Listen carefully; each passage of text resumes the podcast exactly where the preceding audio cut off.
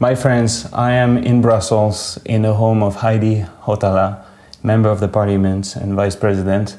We are going to have a glass of wine, talk about life, talk about change, and some of the key battles of the moment. Welcome. The Earth is a very small stage in a vast cosmic arena. The baby, please. Shouldn't we consider in every nation a fundamental restructuring of economic, political, social, and religious institutions? We humans are capable of greatness. What is in your life's blueprint?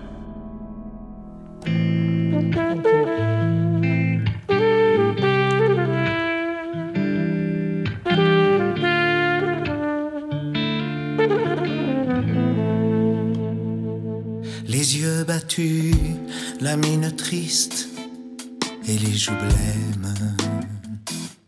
Tu ne dors plus, tu n'es que l'ombre de toi-même. Seul dans la rue, tu rôdes comme une âme en peine. Et tous les soirs, sous sa fenêtre, on peut te voir. Je sais bien que tu l'adores et qu'elle a des jolis yeux. Mais tu es trop jeune encore pour jouer les amoureux. Et gratte, gratte sur ta mandoline,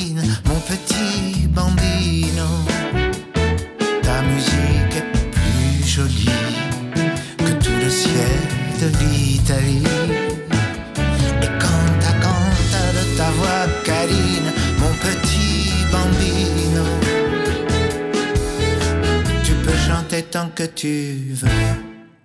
Elle ne te prend pas au sérieux avec tes cheveux si blonds. Tu as l'air d'un chérubin. Va plutôt jouer au ballon, comme font tous les gamins.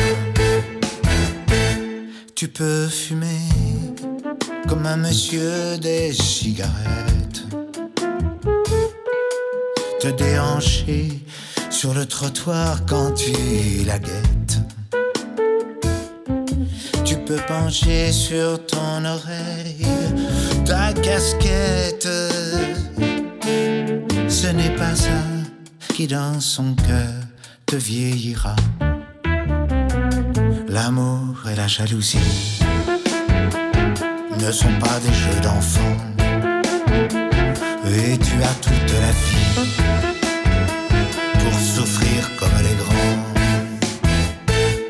Et gratte, gratte sur ta mandoline, mon petit bambino.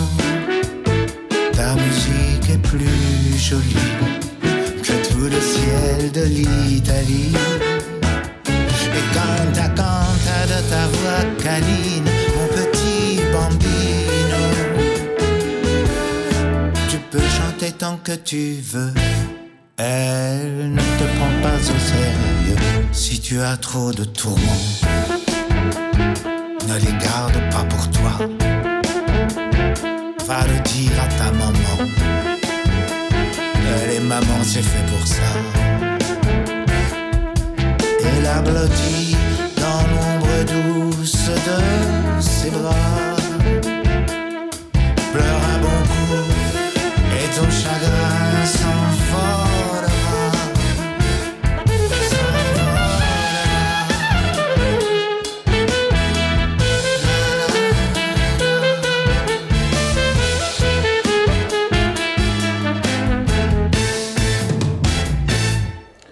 Heidi, I am so happy to be here with you after a busy day in Brussels. Yeah.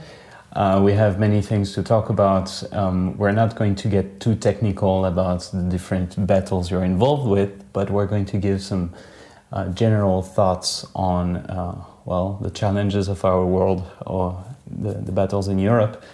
Um, you are, so I'm taking my notes here to be correct because you're involved on many, many fronts. Um, but uh, so you're a member of the of the Green League, uh, part of the European uh, Yeah, Green Green- Party. Yeah, I was a founder of uh, one of the founders of the Finnish Green Party long, long time ago. Yeah. So I'm a real sort of, um, let's say, uh, part of the prehistory of the green Greens in Europe. okay, all right. And um, as vice president, you well, you touch different uh, topics. You're involved uh, in a high-level group on gender equality and diversity. Um, you work on information and communication policy. Um, you, you you've been leading um, the movements in charge of removing plastic from uh, Yeah. the parliament. I know that's a topic close to your heart. yes.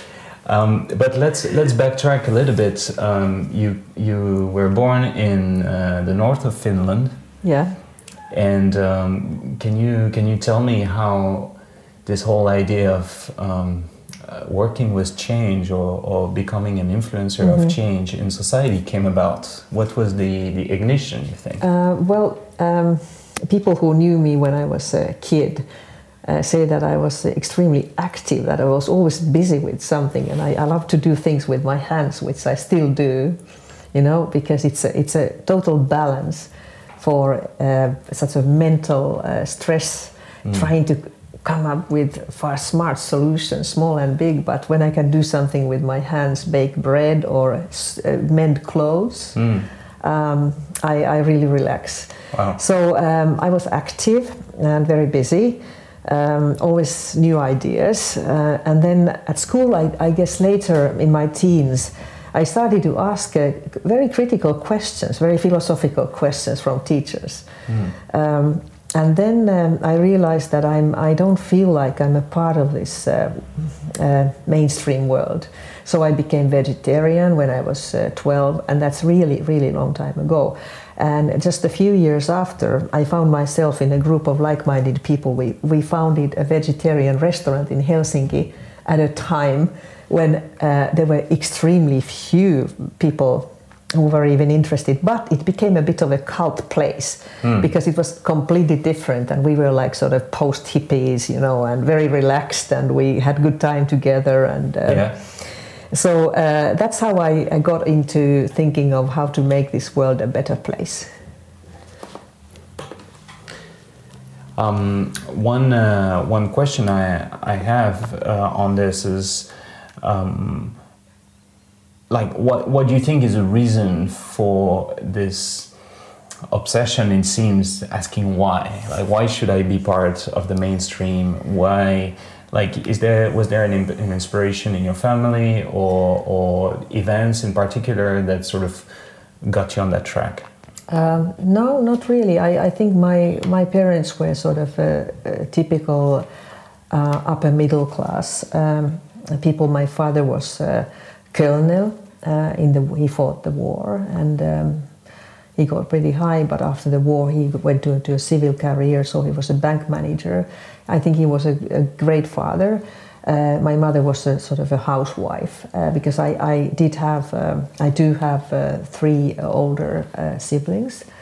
So uh, no, I don't think really that I got that from home. It was just sort of trying to understand um, how um, how our lifestyle was affecting uh, our environment and. Um, animal welfare maybe started to be a part of that. And then I started to think about um, uh, this kind of uh, food crisis that the planet was in. You know, there's so many poor people who don't, did not have, who still don't have food. Now, by the way, again, just in the last two years, the number of hungry people in the world is growing, which is very worrying. And we, with the climate change, we'll have to face a situation that even the sort of to produce food is not like it was before. So I, I got into this sort of uh, global planetary issues. And uh, then, of course, we were a group of uh, people who had a lot to say. And uh, we established magazines. It was before internet. So we, we really sort of, you know, we, we typed and we did layout and, uh, and, and uh, the magazines were printed and posted. So it was the, the old times. But um, it was a compilation of um, strange things from Eastern philosophy, Buddhism, to poetry, to, to vegetarian cooking. And in America, you had already this kind of alternative movement that was like uh, late 70s. Wow.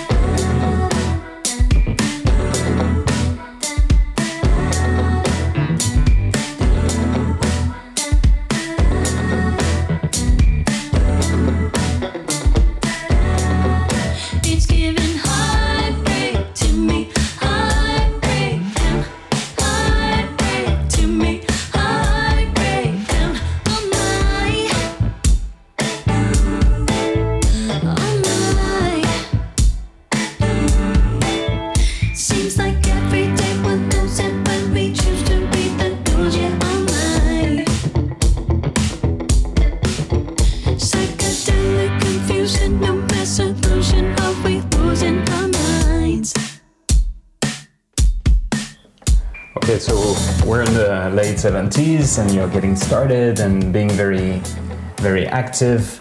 Um, what do you think was the. um, uh, what happened from this point to uh, lead to uh, a career in politics? Because you've been.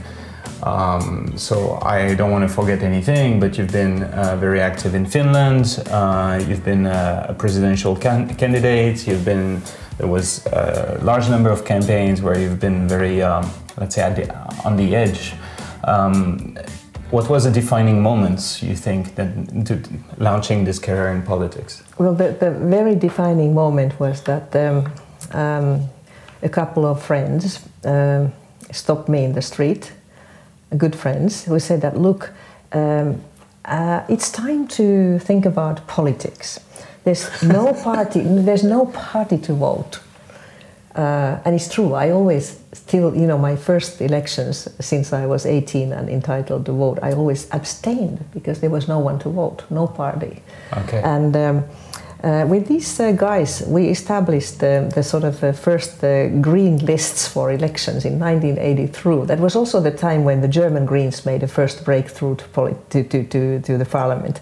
So it was a bit of a, a European European movement, I would say. We were not uh, centrally directing anything, but it just happened at around the same time that there was this spa- empty space for a party that took ecology seriously and. Uh, uh, not only that, of course, we, we were fighting for feminism and the rights of disabled people.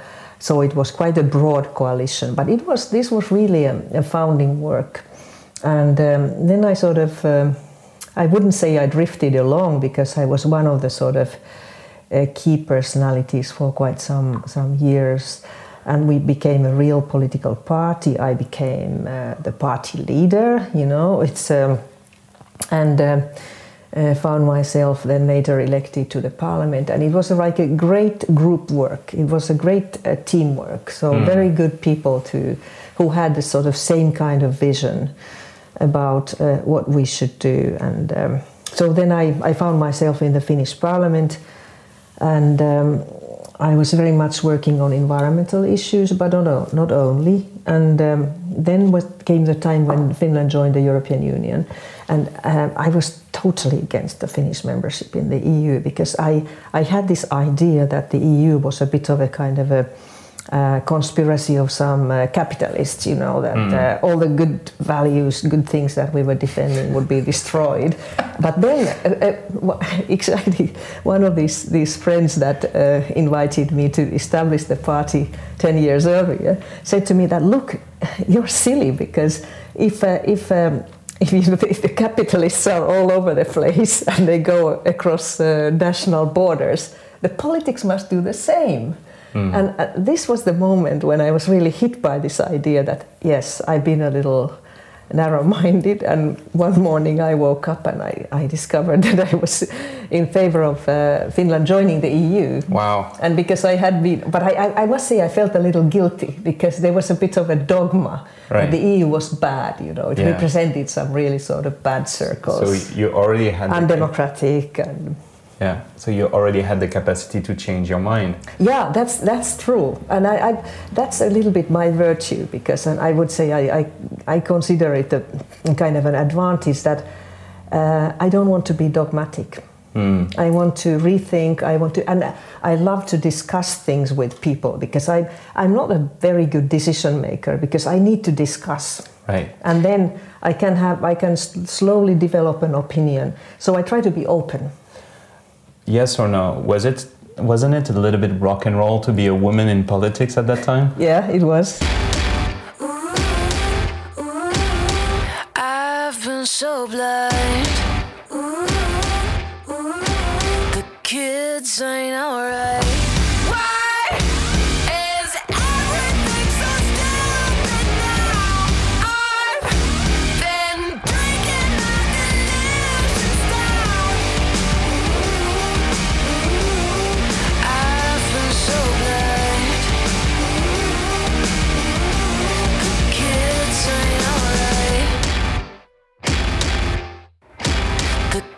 Kids ain't alright.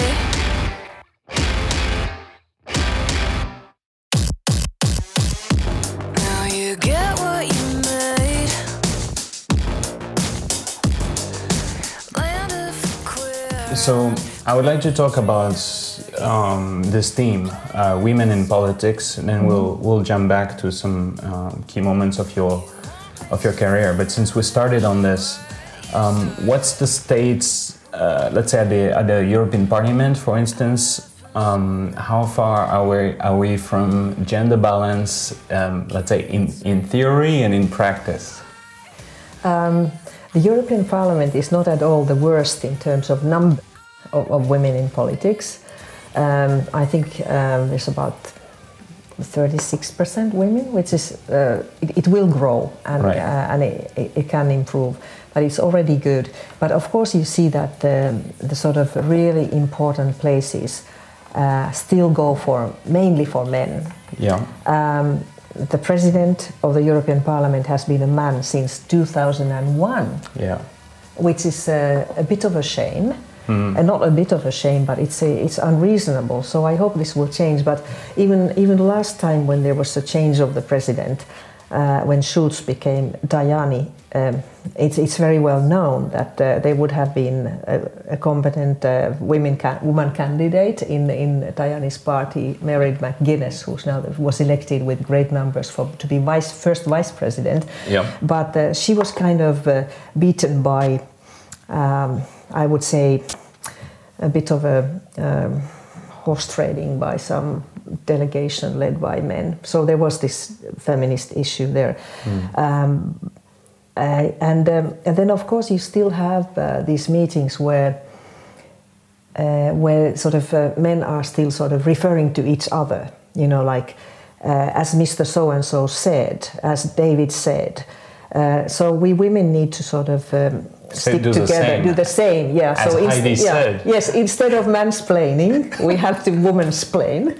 And, uh, and uh, but there's, a, there, there's quite a strong uh, feminist awareness um, among the European Parliament, and um, but it's it's a bit party affiliated. So in the center and in the left, it goes without saying. In in the in, let's say in the center right and the the right, you have um, the traditionalists who believe in traditional values. When I hear these two words, I think, oh my God, I know what the next sentence will be that the women have to know their place Right. in society. And uh, usually, with that package goes a very strong antipathy towards LGBTI rights. Yeah. Uh, and uh, Europe has to be based on Christian values. I mean, I have nothing against religion, but I I wouldn't mix it with politics. So, because Europe is Christian, um, we, we should be aware of uh, the risk of being Islamized, you know, Right. Islamization.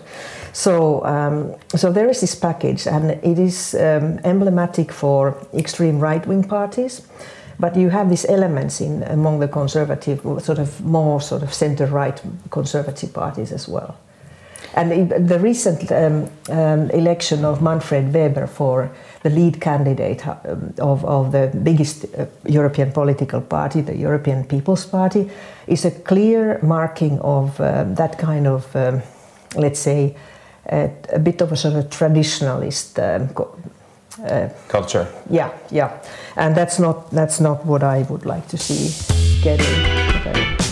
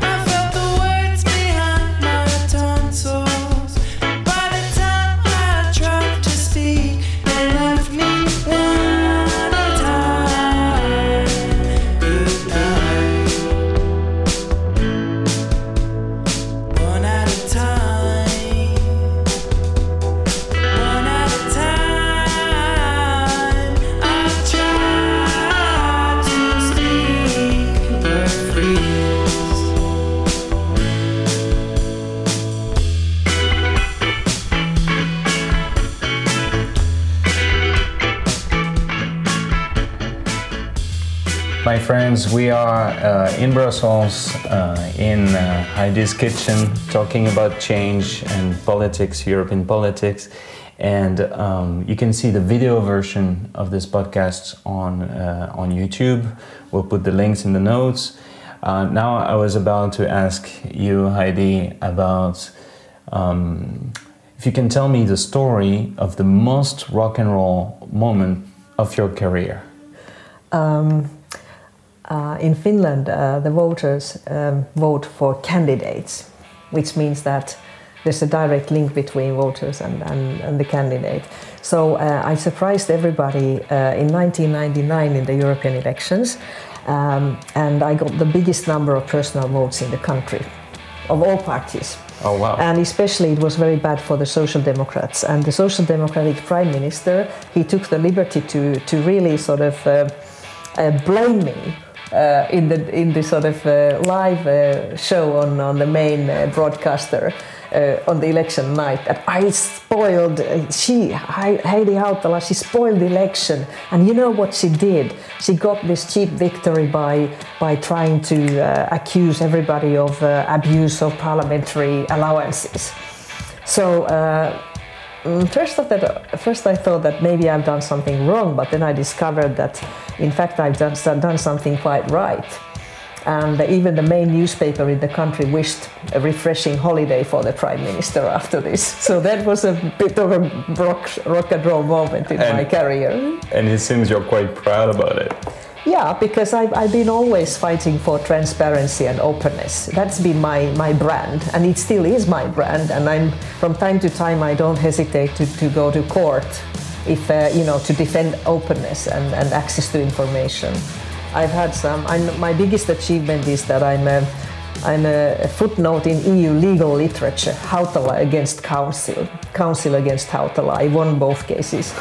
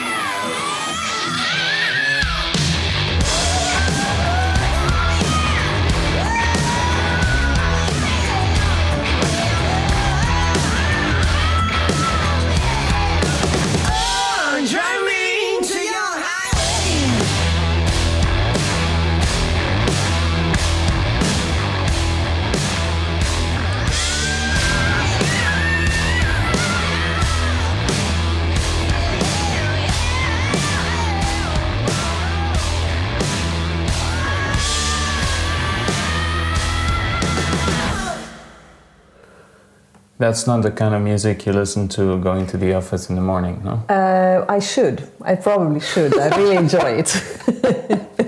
Really? Wow.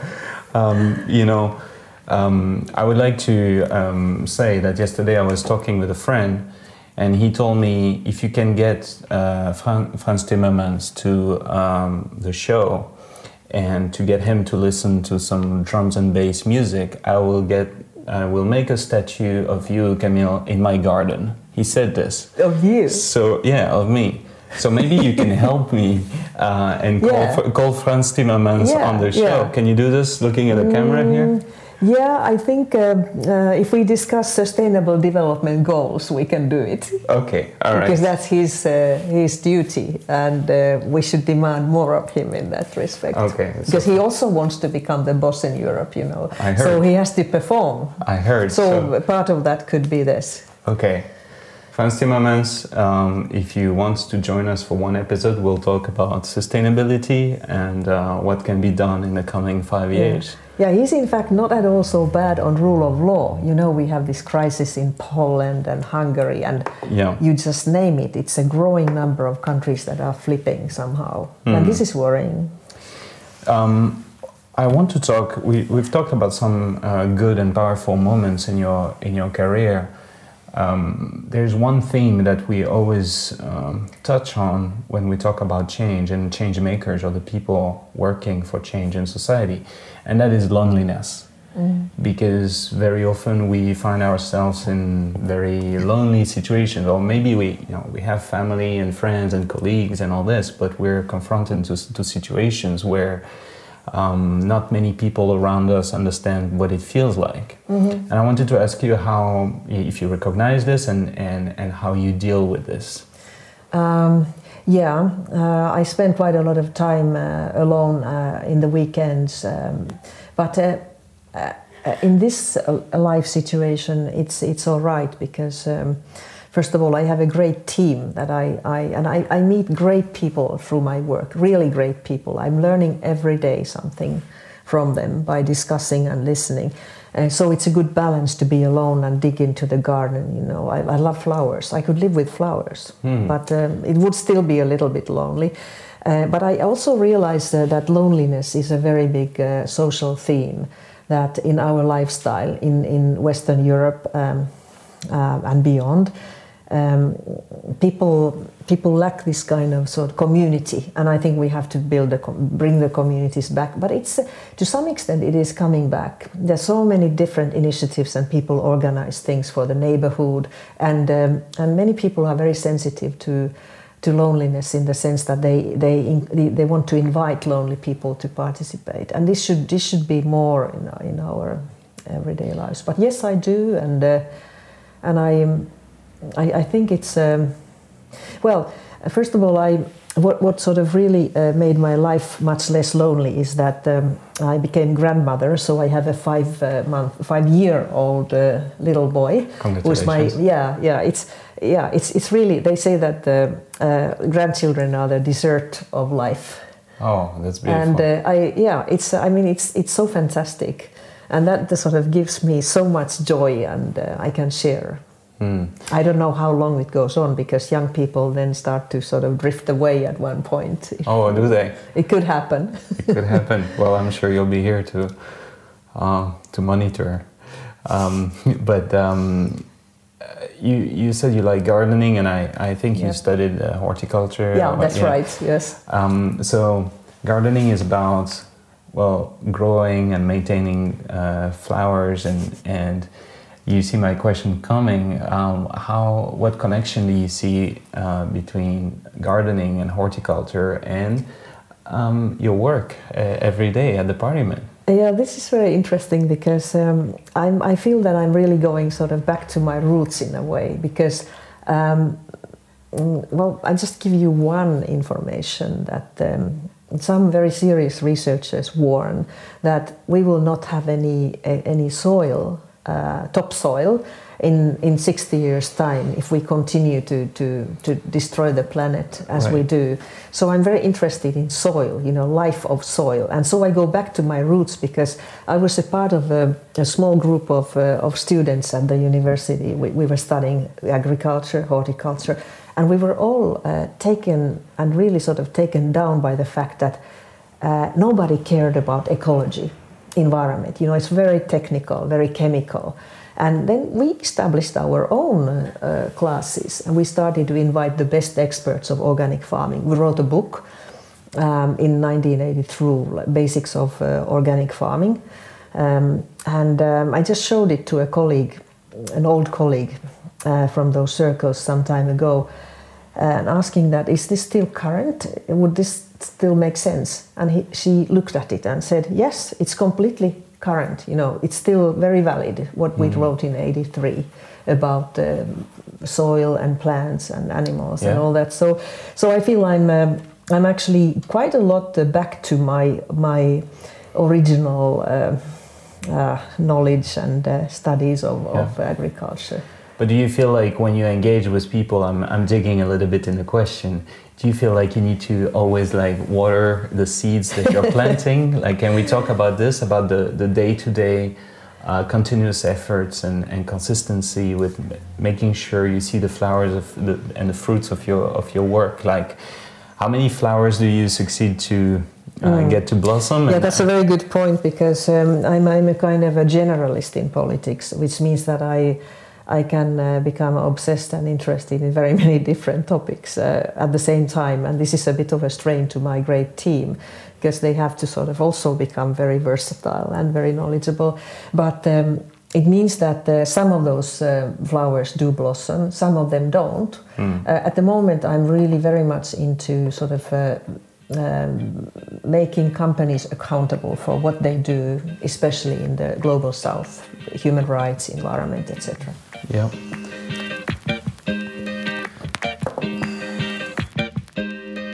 Showing you never will cover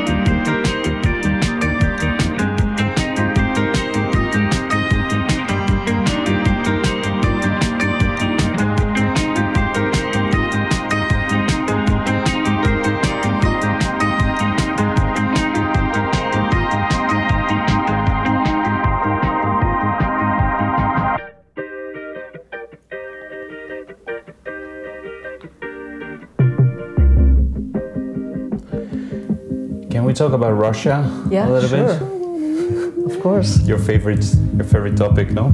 Yeah, I am on a blacklist. I cannot go to Russia. I was going to ask you if this is true. Yeah, it's true. You cannot go to Russia. Yeah, Okay. yeah, it's a pity because um, I don't live so far from Russia. Okay. Um, so what happened? Mm, I've been very vocal on uh, human rights in Russia. Uh, I became acquainted with um, a person who became very famous later, and especially after her death, after her assassination, Anna Politkovskaya. She, I, I knew her quite well. Uh, she used to come to Finland, and we, are, we were a group of, um, of uh, people who wanted to um, help uh, Russian human rights activists. And we kept inviting them to Finland, and we went to Russia. And um, so, um, and then uh, in 2009, I got this privilege to, to become the chair of the Human Rights Subcommittee in the European Parliament. And uh, I did quite a lot on Russia. So um, I earned my reputation, and um, then, uh, uh, then a few years later, I think it must have been 2015, uh, there was a sort of a revelation that there was a list of 89 European influencers, including, I think, 17 MEPs at that time, uh, who were blacklisted.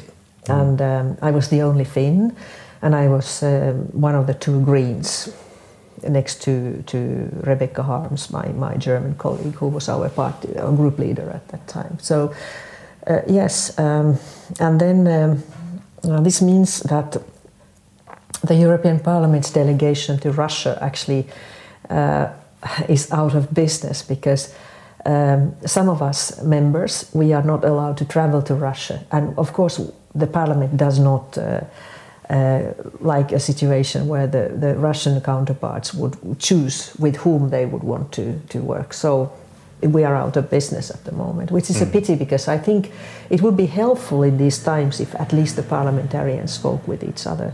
Yeah. Because we are, I think it's uh, this this d- this division on our continent is really.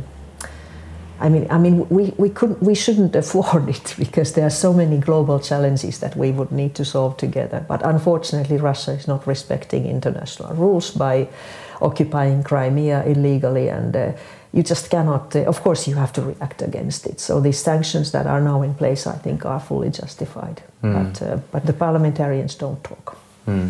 And do you expect this situation to change over time, or what? Um, uh, how do you see the future on this Uh, thing? it's interesting because uh, there's of course there is a growing sort of um, uh, let's say modern middle class in Russia who feel very European and um, maybe start to understand that uh, Putin is not um, best for the country forever. That it's also sort of preventing Russia from becoming a modern European country.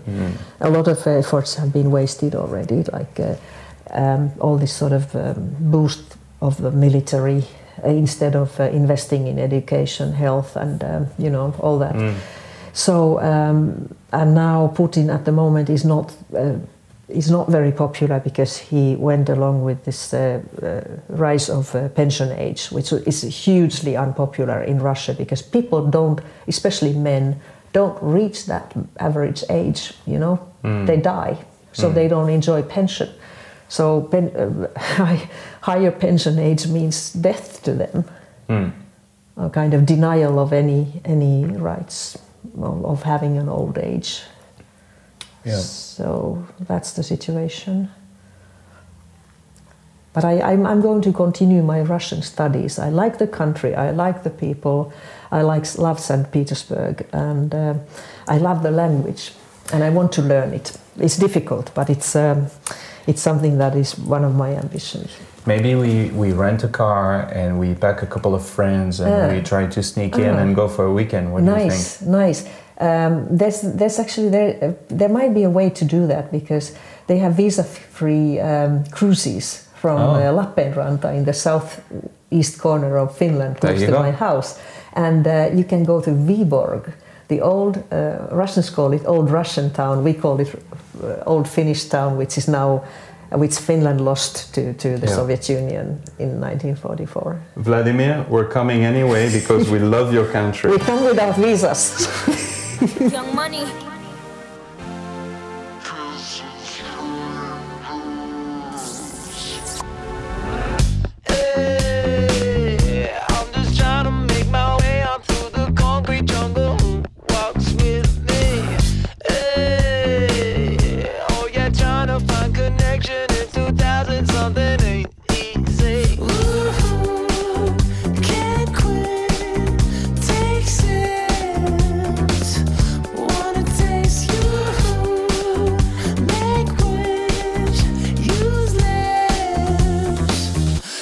Kissing strangers.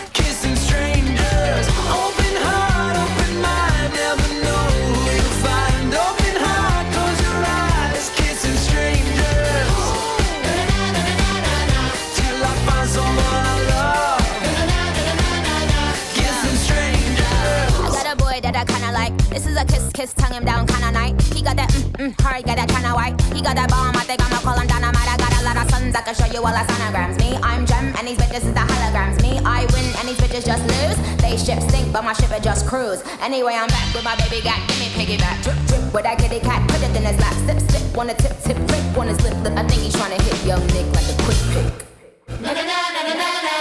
Kissing strangers. Till I find someone I love. Kissing strangers.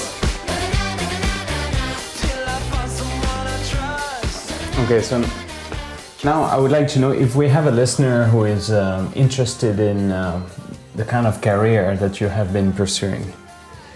What would you say um, are the key uh, skills that you need to have in Mm. your work as a politician, maybe at the national level, at the European level, in a, in a parliament situation? Um, I would say you need to be, um, you need to have passion for for solving some, uh, meeting and solving some challenges, Mhm. finding solutions, uh, and you need to be uh, able to understand what people think that you're talking to, and uh, so I would say uh, this. Um, this jargon about social intelligence is very important. That you you sort of uh, you feel a little bit what people uh, uh, think, How, how do you develop this? Mm, by being a part of a, of a community, um, trying to see uh, what people need. Uh, so, because if you think of what people need, then usually, um, you know, they feed with you with what you need. So there's this kind of permanent interaction and consideration of each other's uh, wishes and needs. In politics, this sounds maybe a little abstract because uh, it was the politician talking to maybe a, a quite a, sometimes a larger number of people, but um, it's the passion, that passion, that and understanding that you're doing this uh, not for yourself, um, and um, So there's a, an, an expanded consciousness that you, level that yeah, you need. You yes, need to I think like, so. I think so. I think the best politicians have some sort of um, a, bit sort of an extrasensory perception, you know. That's the least you can say. yeah, For yeah. the best and for yeah. the worst. And, and then, but of course, of course, other kind of uh, personalities uh, can become very high, get, get reach very high. But then you need to be a little cruel. You know, you need to sort of. Uh, uh, use power, but power has never been my story. It's uh, it's never been something that I wanted. Power, I, I may have uh, wanted influence, uh, to have an influence, but um, But power it's is- interaction. It's Mm. but I'm not interested in powerful positions. I ended up in some relatively powerful positions, not because I wanted power, but because I felt that there one could pursue, pursue some important uh, uh, goals. Do, do you think power is more of a, of a man uh, Uh, yes. motivation? On average, on average, yes, Okay. yes, sure. Do you know any uh, good uh, politician jokes? Uh, well, you, you certainly heard what they say about how many um, how many um, politicians it takes to to cause uh, to start Brexit. One. Um, oh, oh, no, sorry. I don't. And then, well, you, need some to to to to to, to start Brexit, to, to, to change lamps for Brexit, and then you, you need quite a number to, and they all screw it up.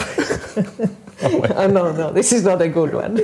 but I, on, on Brexit, I have a couple of maybe, but this was a failure. This was a miserable failure. so I've never been a good uh, joke. Uh, joke to It's tell. okay. The important is to try. okay, forget it, forget it. Hand me down my high roller Stetson. Hand me down my smokeless 41. We're gonna look so sharp when we walk in. They're gonna be just a call.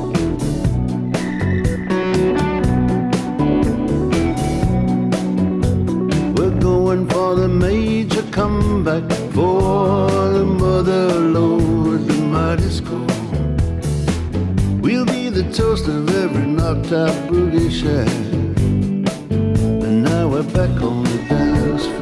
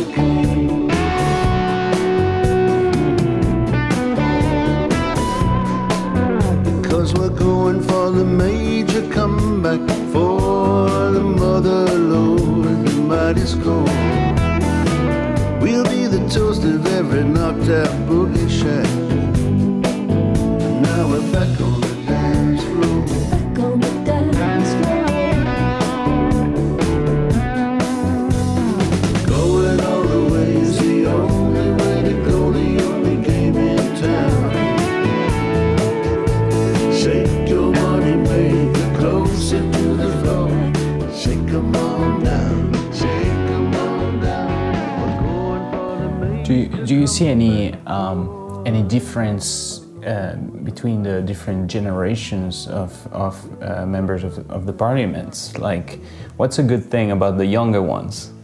Um, they're very um, reform oriented um, and um, they come with a sort of a natural understanding that um, that uh, it's it's these generations that have to find addresses to the planetary crisis.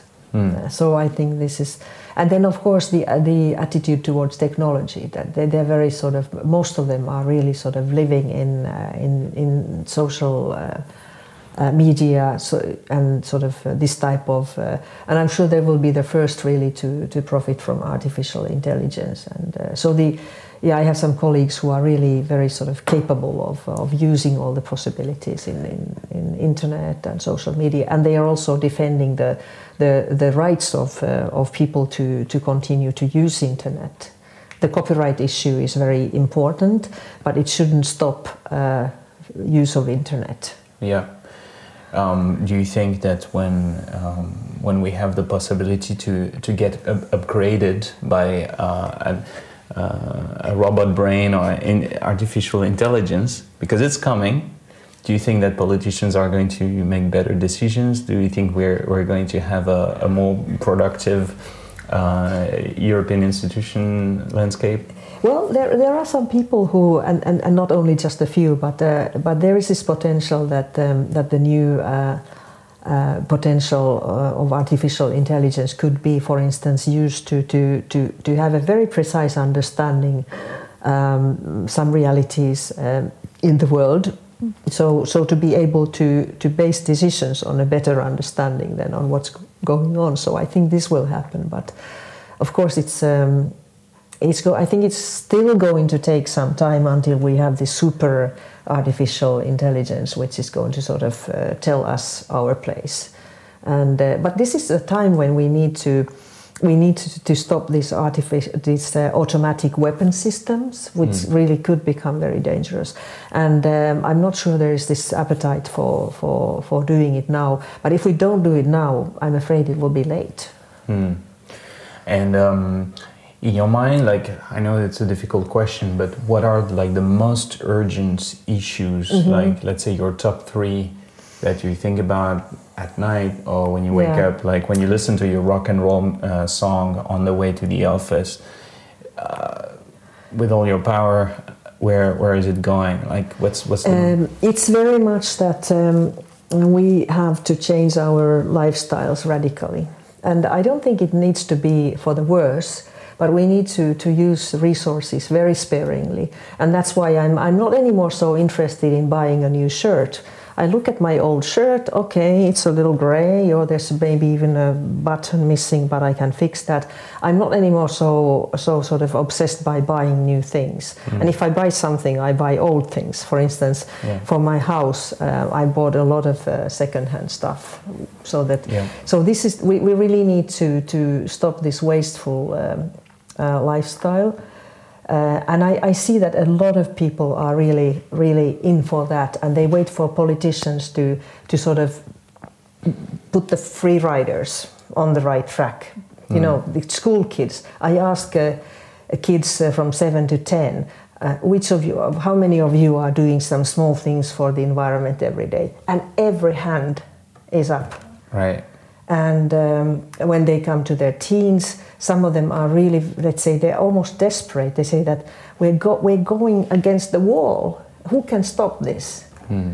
So I think it's our duty to, to it's, it's this generation or no generation has to, that has the time, has the possibility to, to change our lifestyles. And then, of course, there's the poverty in the world, there's the growing inequalities. So these are the things that I really, and, and of course, su- suffering children. When, you know, when you, you, ha- you have children and you have grandchildren, then you just can't take the suffering of children. You have mm. to, because uh, if you you know then you sort of you feel that all the children are your children in some way Mhm. and you have to do something and there's so think about these 75,000 Yemeni children that have been uh, killed in this war Right. and uh, some of the EU countries still sell weapon, weapons to Saudi, Saudi Arabia some Mm. have stopped Mm. I um, we're we have one more song and one more question, but I want to also touch on a positive note. I was thinking we could use your your experience in politics and your uh, several years of action to uh, tell us a positive story of something that you thought at the time was completely impossible and that became possible. Maybe you have a couple of stories where you look back and you're Uh-huh. like, how did this happen? We made it. yeah yeah okay uh, shall I do it now Yes, please. Uh, well, one of the things, of course, is that uh, I was one of these uh, rather sort of rare um, um, vegetarians in the 70s, and it was really was exotic, and um, also yoga was something was very exotic at that time. Very small circles got interested, but now many of the things that I I was into at that time are now mainstream, uh, Mm. and so. I'm just sort of looking and listening, and it's wonderful to see that so many people are so inspired by all these things. So I don't need to do that anymore. You know, Yeah. I don't need to promote it. It's it's coming, um, but um, but I'm still I still think that we need this sort of um, um, general change of consciousness, and uh, politicians have a big responsibility.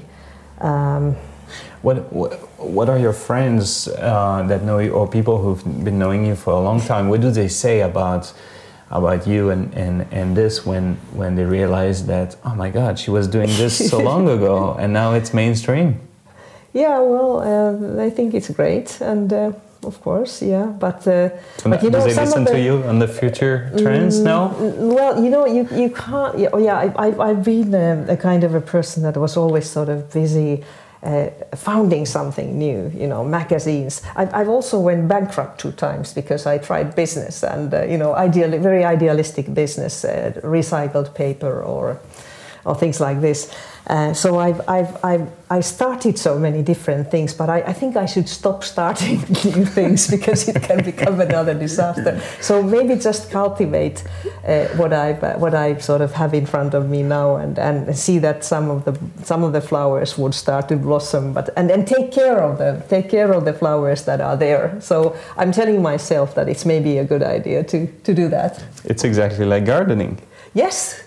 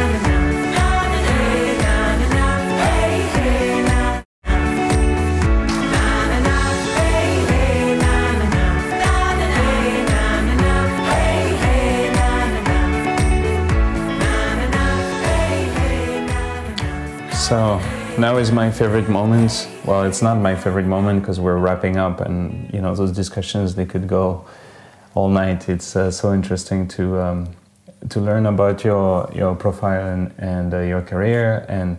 Um, this uh, wine that you offered me from Georgia, I Yeah. think was very interesting. It's uh, kind of sweet, and uh, there must be a story uh, behind you getting this uh, this bottle. I think Yeah. you got it offered.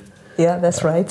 Um, so now, uh, before before wrapping up, um, I wanted to ask you the the million dollar question for change makers and, and people who are uh, taking on humongous challenges all across their life and career. Um, if you can think of um, a moment in your childhood that was significant um, for some reason, for whatever reason, and maybe connected to your um, to your career or to your um, to your life until today? Um, I understand that I was um, hardly able to walk, so I must have been uh, 12, tw- two years, around two years. And my father was at that time, uh, re- uh, he was retired from his uh, military career and he was in a civil uh, career in the bank uh, in Oulu, in the north of Finland. And he loved to go to, to, for a morning walk with me when I was uh, around that. I, I, of course, don't remember. May, I may have a photo, but, but I had a father who was very loving and supportive. I'm not saying my mother was not that. I learned many things, especially practical skills from my mother, and I'm very happy about that. But my father was very, let's say, encouraging me to be what I am, and uh, I was. I always felt that I, he, he, yeah. So he basically he, he encouraged me to become what I am. Uh, he died when I was 21, uh, which is, uh, of course, um, one regrets that there were so many discussions uh, that were not held because Mm. of that. But Yeah. I think, um, um, and girls need to still to be encouraged to, to, to, you know, to, to decide what they want to do in life, and uh, and of course, young boys as well. We are, we are in a society where where also boys may have difficulties to grow up. Mm. So, but, So but a, a loving father, Yeah. a, a good family, a sort of a. It was um, it was a good family, yes. You you always felt supported and that Yeah. things were possible until you were in that framing through your career. Yeah, that- because that I was uh, from the very early age, I was so entrepreneurial. So, Yeah. so I got always a good notes. yeah, great. So, um, what's next for you in the coming uh, coming couple of months? Like a bit of a change, no? Or Uh, uh, in what way? well, you tell me. Like what's At- what's what's happening hmm. in your life in the coming um, two three months? Um, uh, I'm um, I'm looking forward to this uh, uh, some quiet weeks at home around Christmas and New Year, and after New Year um, I'll travel to Vietnam and Cambodia to find out about illegal logging and uh, illegal timber flows. Hmm. Because I'm uh, I'm working in the European Parliament on forest global forest policy, and uh, the EU has a great instrument. It's a it's a voluntary partnership agreement with with countries like Vietnam to, to, to do away with uh, corruption and uh, crime and illegal logging, which is very important for the planet as well. So, Yeah. so that's I'm very inspired by this. Well, um, Heidi, I can't thank you enough for uh, having me uh, tonight, and um, we hope to have you back on the show sometime. Uh, maybe Thank there will you. be interesting topics to, to discuss. Um, we'll uh, be back soon with more knowledge, inspiration, uh, entertainment for change makers. Keep up the good work in the meantime. And thank you.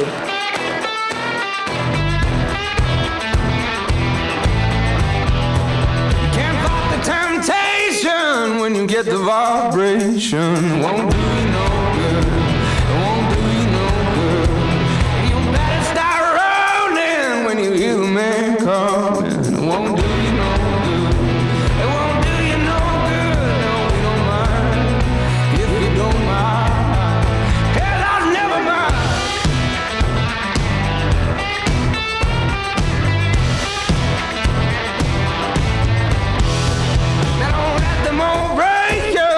the feeling come take you. It won't do you no good. It won't do you no good. And you know I got fever. So when you hit me right, you know